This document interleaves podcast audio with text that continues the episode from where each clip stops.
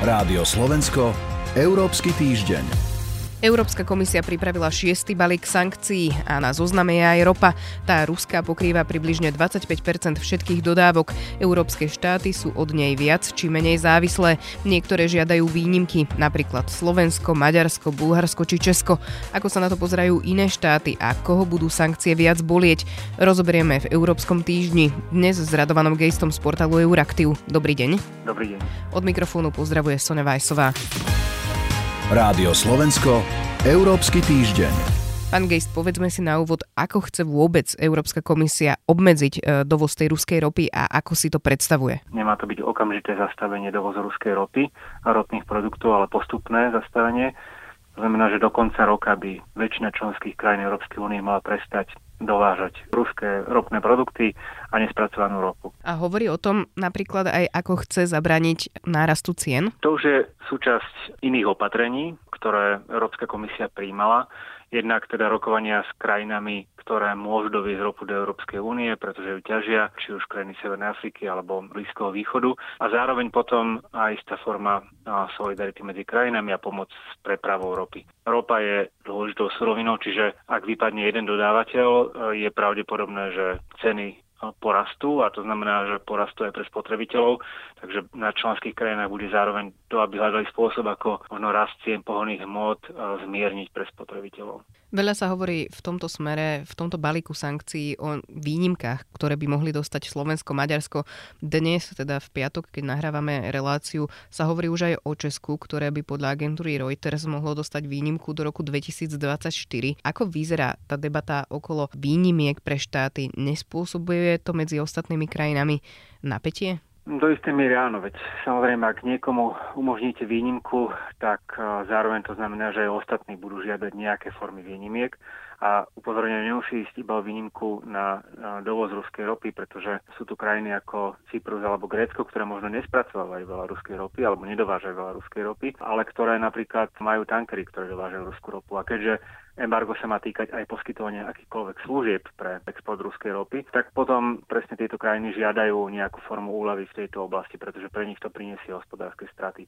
Čiže je to vždy tak, ak povolíte jednu výnimku, objavia sa aj ďalšie žiadosti a potom musíte rozhodovať a je to čiastočne ekonomické, čiastočne politické rozhodovanie, ktoré z tých žiadostí sú oprávnené a ktoré nie. Zatiaľ je cieľom Európskej únie udržať jednotu, tak aj, boli, tak aj boli tie sankcie schválené jednomyselne, čo môže byť ťažké. Maďarská vláda povedala, že bude vetovať v každom prípade sankcie, ak nedostane výnimku v podstate na neobmedzenú dobu. Dôležité tiež je, či sa tá výnimka bude týkať akejkoľvek dovezenej ropy, alebo, alebo iba tej dovezenej ropy, ktorá už bola zakontrahovaná. Nemôže sa potom stať, že ropné spoločnosti, spoločnosti napríklad, ktoré spracovávajú ropu a vyrábajú z nej ropné produkty, budú dovážať lacnú ruskú ropu a predávať ju o, vlastne s veľkou konkurenčnou výhodou na, na európskom trhu. A ako bežné, alebo respektíve výnimočné je to, že takéto úľavy niektoré členské krajiny uh, dostanú alebo sa plánujú, respektíve o čom to hovorí? Tá forma úloh vôbec nie je bežná.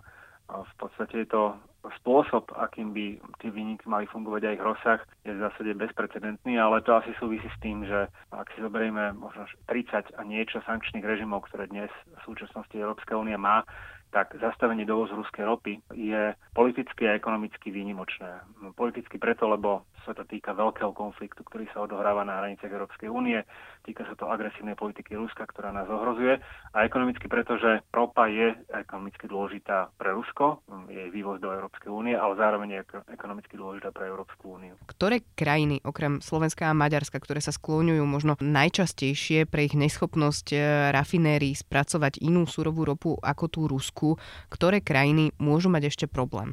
Každá krajina, kde je podiel ruskej ropy vyšší ako nejaký petinový alebo, alebo tretinový, môže mať problém. Ale je rozdiel, či je to iba krajina, ktorá už dováža spracované produkty, nemá vlastné rafinérie a tým pádom bude dovážať produkty od niekiaľ inám, alebo má aj rafinérie ako napríklad Slovensko alebo Maďarsko. A tieto rafinérie tvrdia, že otázka je, či je to v skutočnosti pravda, ale tvrdia, že nedokážu spracovať inú ropu ako Rusku, tak v tom prípade by vlastne embargo pre ne malo ešte aj ten sekundárny efekt, že by sa zastavila práca v týchto rafinériách. Okrem Slovenska a Maďarska, o ktorých sa hovorilo zatiaľ najčastejšie, podobnú požiadavku na nejaké dlhšie prechodné obdobie zniesla aj Česká republika, hovoríme Bulharsko, ako som už spomínal, Grécko a Cyprus chcú nejakú formu výnimky v tej druhej časti sankcií, to znamená zákaz poskytovania akýkoľvek služieb pre export ruskej ropy, to znamená od transportu v tankeroch po povedzme poistenie finančnej služby a iné expertné služby. Ako je teda potom Európska únia závislá od ruskej ropy? Už sme to istým spôsobom naznačovali aj v úvode.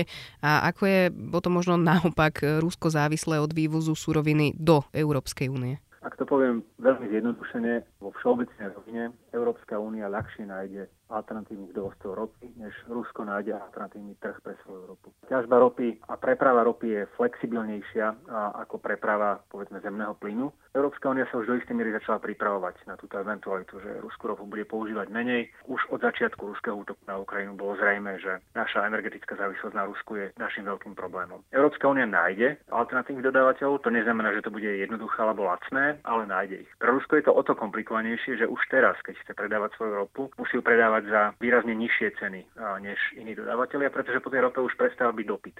Viaceré spoločnosti už len povedzme z takých PR dôvodov odmietajú transportovať alebo, alebo, alebo využívať ruskú ropu, pretože im to poškodzuje imič. To je jedna vec. Druhá vec je, že chýba im prepravná infraštruktúra. Oni majú ropovody dominantne smerujúce do krajín Európskej únie nemajú dostatočnú flotilu tankerov. Tie tankery, ktoré využívajú, sú častokrát európske alebo americké a, a to už nebude, čiže nemôžu vyvážať, aj keby mali kupcov povedzme niekde v Indii a inde, a nebudú schopní dopraviť ropu.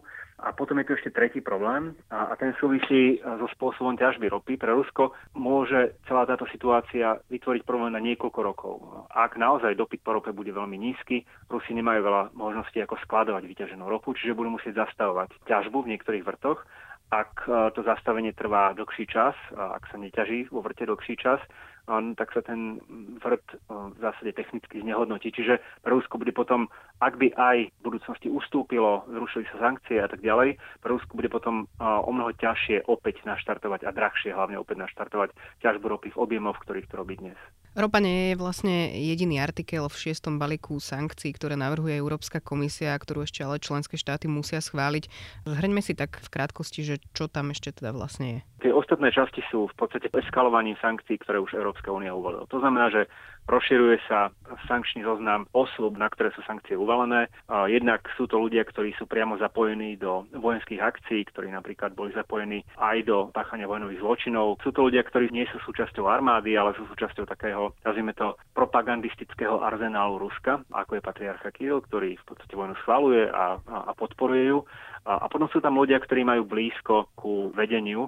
Asi najznámejšou alebo najvýraznejšou osobou tam bude Putinová údajná Milenka. Čiže to sú sankcie voči osobám, zároveň sa rozširujú sankcie voči bankám, alebo teda rozšíri sa počet ruských bank, na ktoré sú volené sankcie. Spadá tam aj Sberbank, ktorá už dnes má problémy v Európe, ale vlastne zradené sankčný zoznam bude jej definitívny koniec v Európe. No a potom, to je veľmi dôležitá časť, ale to už som spomínal, súvisí s ropou, a to je zákaz poskytovať akékoľvek typy služieb. V konečnom dôsledku tento zákaz môže ruský ropný priemysel poškodiť dlhodobejšie a výraznejšie než e, samozastavenie e, od, e, odoberania ruskej ropy. Uzatvára Radovan Geist. Ďakujem vám za informácie.